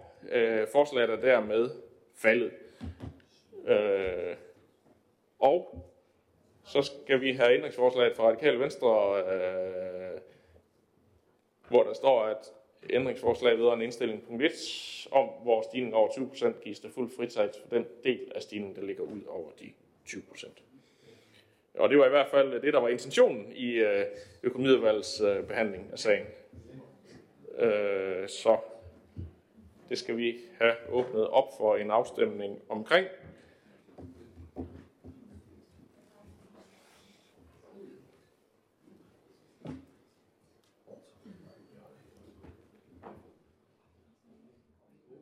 Yes, det kunne vi så øh, vedtage i enighed, øh, og så skal vi sådan set også forholde os til resten af sagen, fordi det her det var kun punkt 1, øh, så for at vi lige også får, øh, får øh, forholdt os til øh, resten af indstillingen med, med, med den ændring, der nu er vedtaget til punkt 1, øh, så skal jeg, kan jeg måske tillade mig sådan at spørge rundt, i og med at vi alle sammen kunne bakke op om, øh, om øh, den ændring, kan vi så også alle sammen bakke op om og følge øh, øh, punkt 2 til 4 heri. Det kan vi, så det kan vi hermed godkende. Godt. Det bringer os videre til sag nummer 12, som handler om en ansøgning fra Jan Lund Vandværk om en kommunegaranti på et lån på 2,3 millioner kroner. De har søgt kommunen om at stille garanti på et lån, og det skal anvendes til to nye vandledninger til forsyning af rent drikkevand til Jernvedlund Vandværks forbrugere. Det er konstateret, at de eksisterende boringer under Jernvedlund Vandværk er forurenet med pesticider, og vandværket er nødt til at låne til investeringer, der kan løse problemet med det forurenede drikkevand.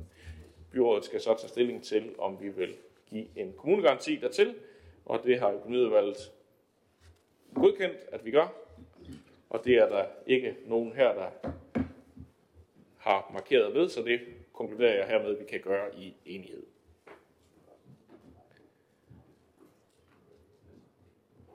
Det bringer os videre til sag nummer 13, som er øh, en lignende ansøgning, denne gang for din forsyning varme og om et væsentligt større beløb, nemlig en kommunegaranti på 425 millioner kroner.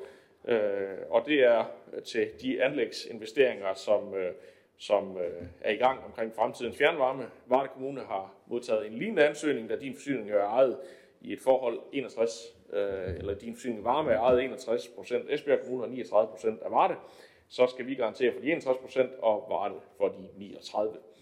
Og det handler jo om at øh, få erstattet varmeproduktionen fra øh, Esbjerg-værkets blok 3, som jo har en udløbsdato lige om lidt. Øh, kommunen har i 2020 godkendt en garanti på 1,2 milliarder for projektet, og Øh, i forhold til forskellige udvidelser og prisstigninger, så er der så behov for at udvide den ramme med 425 millioner kroner, og det er jo, øh, hvad hedder det, ja, stigende priser på råvarer og en udvidelse af projektet og tilknyttede investeringer.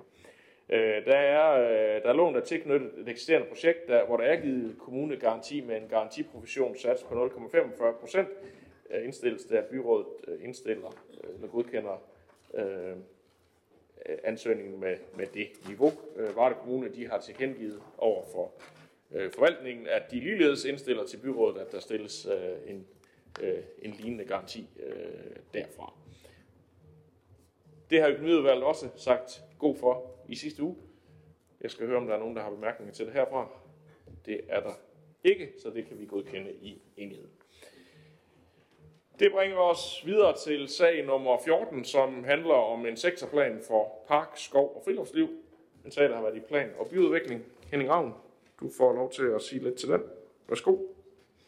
Ja, og en hel masse andre steder. Nu kommer vi så ned på jorden, og skal slet ikke snakke økonomi, men derimod sektorplanen for park, skov og friluftsliv, som har været i høring i 8 uger. Forud herfor der blev der afholdt to digitale og tre fysiske borgermøder, hvor der deltog i alt 190 personer med interesse i de her ting. I høringsperioden kom der fem svar fra lokalrådet, der kom et fra ældrerådet, og der kom også tre fra private borgere. Alt overvejende positive svar. Det var dejligt. Der er indarbejdet en øh, enkelt ændring til sektorplanens byprofil for Gesing, nemlig at Nørreskovens motorik og bevægelsesmækker indtegnes, og grøn forbindelsespil fra Gesing til Nørreskoven indtegnes også. Der er også indkommet supplerende forslag, der fremadrettet kan indarbejdes i handlingskataloget. I handlingskataloget kan man også læse om, læse om grønne nedslag og grønne idéer. Plan- og byudviklingsudvalget minus Musa, klima og miljø, kultur og fritid og økonomiudvalget har alle godkendt planen, og indstillingen til byrådet er derfor, at sektorplanen for parkskov og friluftsliv godkendes med de nævnte ændringer. Tak. Tak for det. Så er det Jørgen Bosen Andersen. Ja, tak. Ligesom uh, langt de uh, fleste høringssvar antyder, så synes vi også i SF, at uh, det er en rigtig god plan, den her. Både visionær og konkret, og omkring hvilke områder, der skal udvikles fremover. En af de vigtigste ting ved udarbejdelse af sektorplanen er, at det i høj grad lykkes øh, at inddrage borgerne i processen. Det kan man jo tydeligt læse ud af de mange positive høringssvar, øh, der er indkommet. Der er selvfølgelig en række tiltag, øh, man yderligere kunne fokusere på, men det tilføjer så, at, hen, at det kan man gøre hen ad vejen. Det nævnes i hvert fald også i planen. Ikke mindst de fem grønne indsatser er vi meget glade for i SF, hvor der er fokus på at skabe mere grønt øh, med høj kvalitet til glæde for alle borgere. Den grønne indsats omkring byudvikling er vigtig. Et vigtigt budskab, der ikke kommer af sig selv, men kræver en særlig indsats. Biodiversitet foregår jo ikke kun i den vilde natur, men kan også tilføres byerne. Her ser vi jo et stort potentiale i for eksempel at gøre dokken til mere grøn, så det indbydes til mere øh, benyttelse her, og på den måde være med til og øh, øh, styrke det grønne byliv. Kommer tættere på vandet, ja, også for den sags skyld havnen.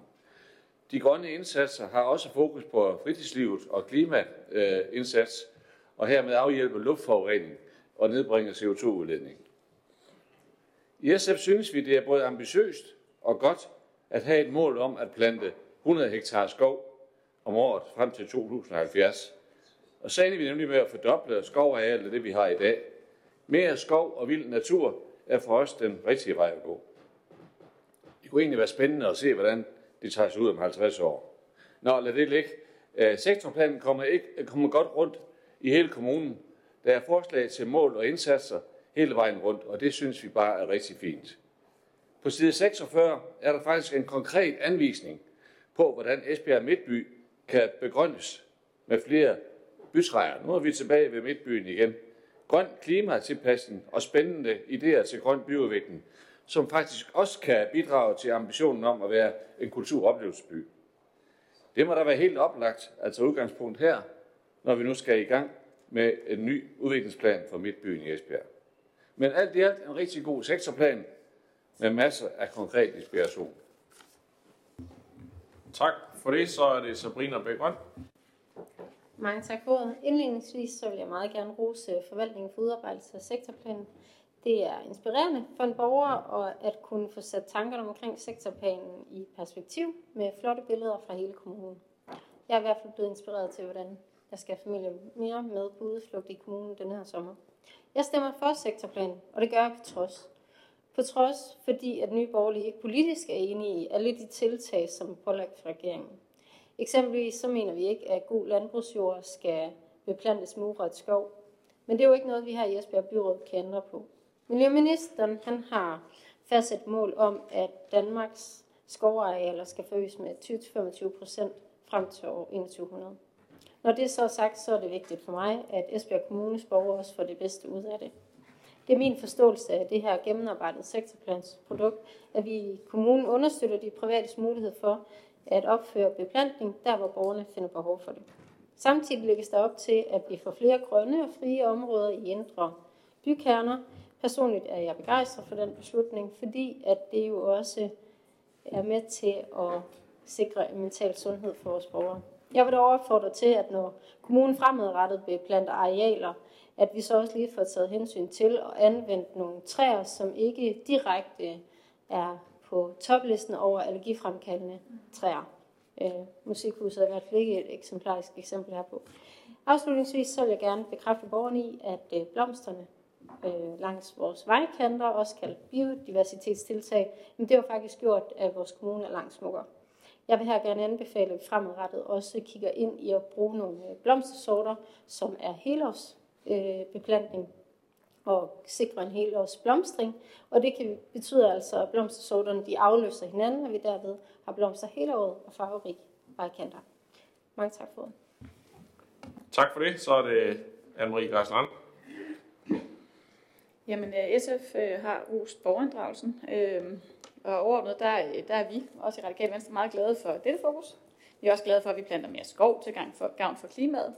At vi laver grønne områder i byen, og vi styrker cyklismen med mere. Jeg havde fem øh, punkter, jeg havde markeret, som nu er blevet til fire, fordi systemet har slettet dem alle sammen.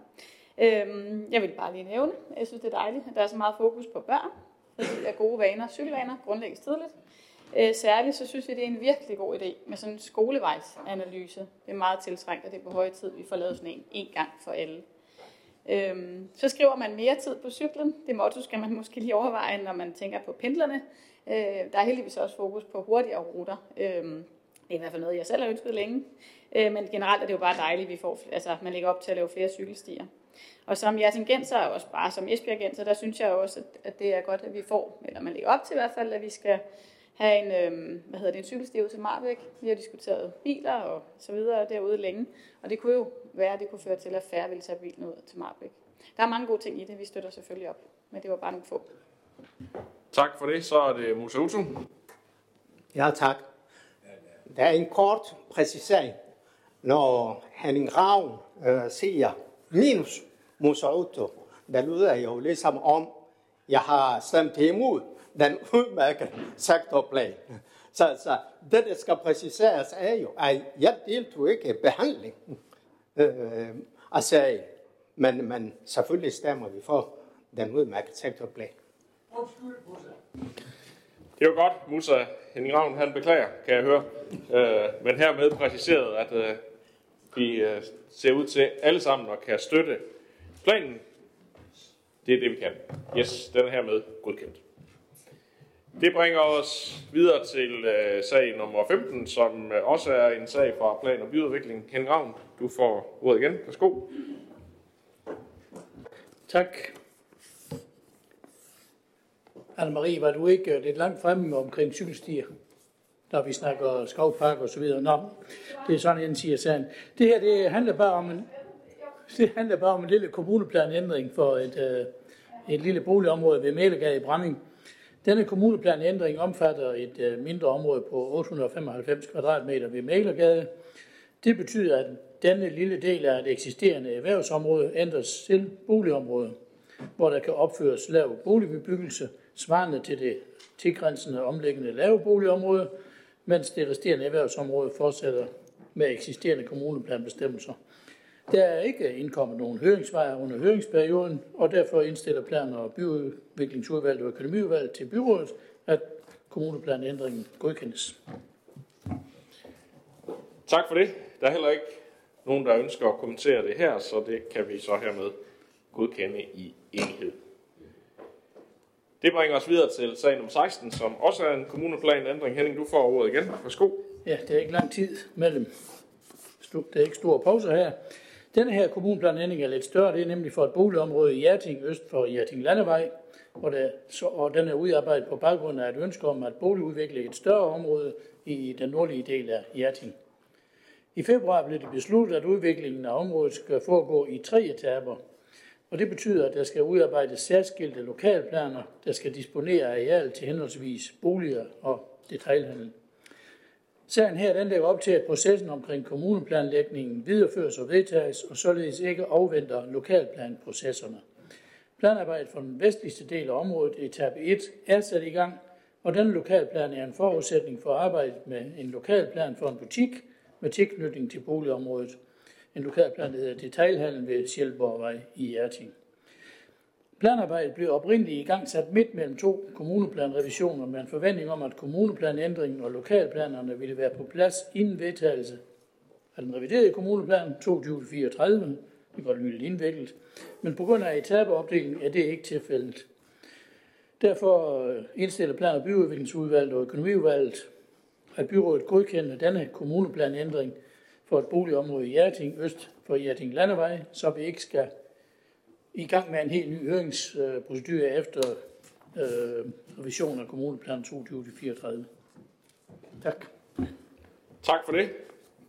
Det ser også ud til, at vi kan godkende i enhed, så det hermed er gjort. Det bringer os videre til sag nummer 17, strategisk cykelplan, hvor vi måske har fået det første indlæg til allerede, men uh, Henning Ravn, du kan lige først starte med at fremlægge sagen. Værsgo. Så Marie, nu kommer den.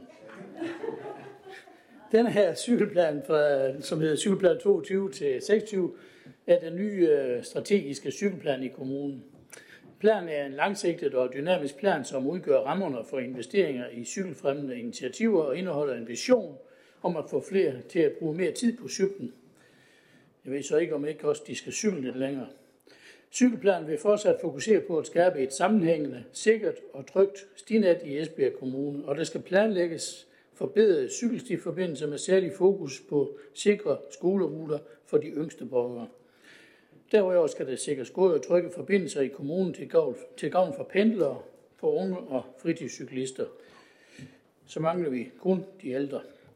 Planen indeholder også forslag til ikke-fysiske tiltag. Blandt andet foreslås at etablere et cykelnetværk af interne og eksterne aktører, som sammen skal arbejde med at fremme cyklisme i kommunen med udgangspunkt i cykelplanens handlekatalog. Esbjerg Kommunes cykelplan er udviklet i dialog med borgere, med lokalråd og øvrige relevante interessenter i form af en borgersamling med interviews og spørgeskemaundersøgelser til borgere, til borgere og lokalråd. Ikke kun til borgere, men også til borgerne. Øh, udkast til cykelplanen den har været drøftet i alle fagudvalg, som er kommet med deres input. Og derfor indstiller plan- og byudviklingsudvalget og økonomiudvalget, at cykelstiplanen sendes i høring. Tak for det. Fire uger skal jeg lige til for Tak. Cykelplanen skal vi nok kalde den, og ikke kun cykelstiplanen. Nej, Det er, cykelplanen. jo, det er jo nemlig det hele, der er med her. Der er flere på listen. Jørgen Bosen Andersen var den første. Tak. Vi synes, det her det er et rigtig godt udkast til en kommende cykelplan. Stiplan. Ja, okay. Øh, der, der her foreligger planen, sætter jo både fokus på øh, at udvikle cykelstinettet over en 10-årig periode i første omgang, samt en indsats for at få flere til at bruge cyklen, som Henning Ravn var inde på. Cyklister er en bred målgruppe, lige fra børnehave, skolebørn til pendlere, unge, uddannelsessøgende, øh, handicappede, fritidscyklister, ja, mange, mange flere. Vigtigt er, at vi fortsat har fokus på at omtale og synliggøre af, af, synliggørelse af både udfordringer og de gode ting ved at cykle. Men øh, udover at snakke om det, er det også vigtigt, at vi øh, opprioriterer om området og kommer i gang med at bygge flere cykelstier og afsætte midler på vores budget. Det er en god idé, øh, som det her lægges op til at involvere alle forvaltninger, øh, så vi får, at de har været involveret, så vi får alle vinkler og behov med, som det også fremgår af de kommentarer, der er indkommet hele vejen rundt. Sundhed- og omsorgsudvalget foreslår for eksempel, at den kommende cykelpolitik sammentænkes med øh, bevæget for livet. Jeg synes, det er en god idé og meget relevant for, for her få en konkret indsats bundet op på en måske i dag, jeg ved ikke, hvad står der, lidt luftig indsats, som det kører i dag. Men en øh, bredere borgergruppe, som cyklister jo er, i, i hvert fald er nu, kunne øh, også fremover kunne det være et godt tiltag at booste en vigtig indsats. Endelig synes vi i SF, at udbygningen af 2 minus 1 vej, jeg har været inde på det før, øh, på relevante strækninger bør være øh, en del af planerne fremover. Det viser sig især i mange lokalområder, hvor der er, kan være lange udsigter til en rigtig cykelsti. Her kan man være godt hjulpet både med egnede strækninger i det åbne land, men også ind igennem landsbyerne. Her kan en tydelig afmærke 2 minus 1 vej være, øh, være, sætte fokus på at forsænke hastigheden. Og, øh, og det er jo et krav, at der skal være hastighedsbegrænsning, ofte 40 km i timen, og det vil så skærpe bilisterne, bilisternes opmærksomhed og give bedre plads til både gående og cyklister. Men alt i alt en rigtig god plan, som vi gerne i SF vil være med til at sende i høring. Tak for det. Så er det Anne-Marie Græs Larsen. Ja, vi tager dem lige igen. Jeg har nu fundet mine forsvundne noter. De ligger nede under punktet med cykelplanen, kan jeg fortælle. Øhm, ja, beklager. Det er ikke sådan, jeg har haft øh, fem, fem udvalgsmøder og et byrådsmøde de her to dage, så jeg skulle lidt... Ja, ikke helt mig selv. Så jeg vil bare kort for de borgere, der kun ser det her punkt, jeg vil bare lige kort sige, øh, det der var relevant for den her. Stor ros til borgerinddragelsen. Øh, fedt med fokus på børn. Tidlige vaner, øh, gode vaner grundlægges tidligt i forhold til cykling. Virkelig god idé med skolevejsanalyse. Øh, og mere direkte ruter til vores pendlere. Og så vil jeg også gerne rose, at jeg synes, det er tiltrængt, øh, at hvis vi gang om kunne få en cykelsti ud til Marbæk, så vi får færre biler derude. Og så har jeg jo sagt nok for i dag. Tak for det. Jamen, øh, gode ting kan jeg jo ikke øh, sige for tit, så øh, du fik den en gang til. Så er det Maja André Andersen. Værsgo. Jamen, tak for det. Øhm, jeg er jo en af dem, der har været lidt bekymret for, for den her sag, i hvert fald da vi blev præsenteret for den første gang. Øhm, den kom så ud i øh, fagudvalgene, øh, hvor vi alle sammen har, har kigget på den. Og øh, i Sundhed- og Omsorgsudvalget, der anbefalede vi jo også, at øh, alle de politiske udvalg blev involveret i en fremtidig proces, øh, og ikke mindst, øh, at det blev koordineret i forhold til den cykelpolitik, der jo også er i gang sat under bevæger for livet. Øh, og den strategiske cykelsplan bliver, bliver på en eller anden måde sammentænkt. Øh, og derudover så ligger der jo også rigtig mange andre initiativer, øh, blandt andet under Dansk Cyklistforbund, øh, hvor vi kører nogle kampagner i, i øjeblikket i forhold til cykler på arbejde, som skulle køre her i øh, maj måned og annonceret på kommunens hjemmeside. Og derudover så har der været noget på daginstitutionerne øh, også. Og derudover så har vi jo også initiativer lokalt, blandt andet ved Gørding skole, men også på vej i Brøndum og Sønderis, øh, i forhold til sådan nogle pump track baner, hvor man kan cykle på. Øh, hvad kan man sige, borgerinddragelsen, kæmpe ros til det. Nu mangler vi så bare den politiske inddragelse. Øh, lad os tage den øh, efterfølgende, når den kommer tilbage. Nu starter vi med at sende den i høring, og, øh, og det er en ret bred høring, det er jeg ret tilfreds med. Og så ser vi på den, når den kommer tilbage, og så er jeg helt sikker på, at forvaltningen også tilsikrer, at den kommer bredt ud til det politiske niveau, så vi får taget en rigtig god beslutning i forhold til den her cykelplan. Tak for det, så er det Karin Svarts. Ja, tak. Jeg er så heldig at sidde i den politiske følgegruppe for Bevæget for Livet, og der havde vi også den her cykelpolitik op, at det er åbenbart et af de fokuspunkter, som vi tager som kommune. Og der slog jeg bare lige, jeg kan se i det her, der, der er nogle øh, låne cykler på uddannelsesinstitutionerne. Men jeg kan lige til kende i forhold til øh, øh, den politiske følgegruppe, at vi har altså en øh, stor gruppe borgere, små borgere, som ikke har nogen cykel. Så hvis vi gerne vil have, at folk de skal cykle, så skal vi måske også lige holde fokus på de små borgere, som ikke har en cykel, ikke har adgang til en cykel, ikke har råd til en cykel, at der skal vi måske også lige kigge den vej, hvis vi gerne vil have flere på cyklen. Vi er en kommune, som Britt Andreas sagde faktisk første gang, vi havde når vi cykler faktisk meget i den her kommune i forvejen. Så hvis vi skal have flere på cyklen, så skal vi måske kigge på den målgruppe også, som ikke cykler så meget i forvejen. Og det er måske de børn og de familier, som måske ikke har økonomisk rådrum til at have en cykel, så kunne vi gøre et eller andet smart der. Bare lige så vi har øje på den del også. Tak for det. Så er det Diana Mos Olsen. Jamen, jeg synes sådan set allerede, at øh, vi har haft øh, øh, rigtig meget politisk involvering i den her sag, fordi den jo netop har været omkring alle udvalg. Øh, og det vi er endt med i børneskoleudvalget, det er jo at arbejde videre med den, fordi at vi jo kan se, at øh, den kolliderer lidt med tidligere beslutninger, som vi har truffet. Øh, og øh, blandt andet det her med, at øh, vi giver gratis buskort til alle vores øh, elever, der går i vores folkeskole, når de har mere end 2,5 km. De har i hvert fald mulighed for at få en. Den øh, beslutning er vi da nødsaget til at øh, drøfte en gang til, fordi hvis, øh, hvis vi gerne vil have flere på cyklen, så kan det jo godt være, at vi skal gøre noget andet. Ikke dermed sagt, at vi nu allerede øh, frafalder det, men rent faktisk har vi jo taget initiativ til nu, fordi vi har fået den ud i udvalget, at, øh, at tage planen op på de kommende dialogmøder, vi har med vores bestyrelse på både dagtilbud og vores skoler, og udover det lave en konkret sag i, øh, i børneskoleudvalget med henblik på at revurdere eller gentænke øh, sagen i forhold til at give, øh, give gratis buskort. Så jeg synes jo egentlig, at det, at den kommer rundt i alle fagudvalgene, gør jo også, at man forholder sig til den og påbegynder en egentlig ændring eller øh, tilgang til denne her plan, sådan så den kommer ud og lever i virkeligheden.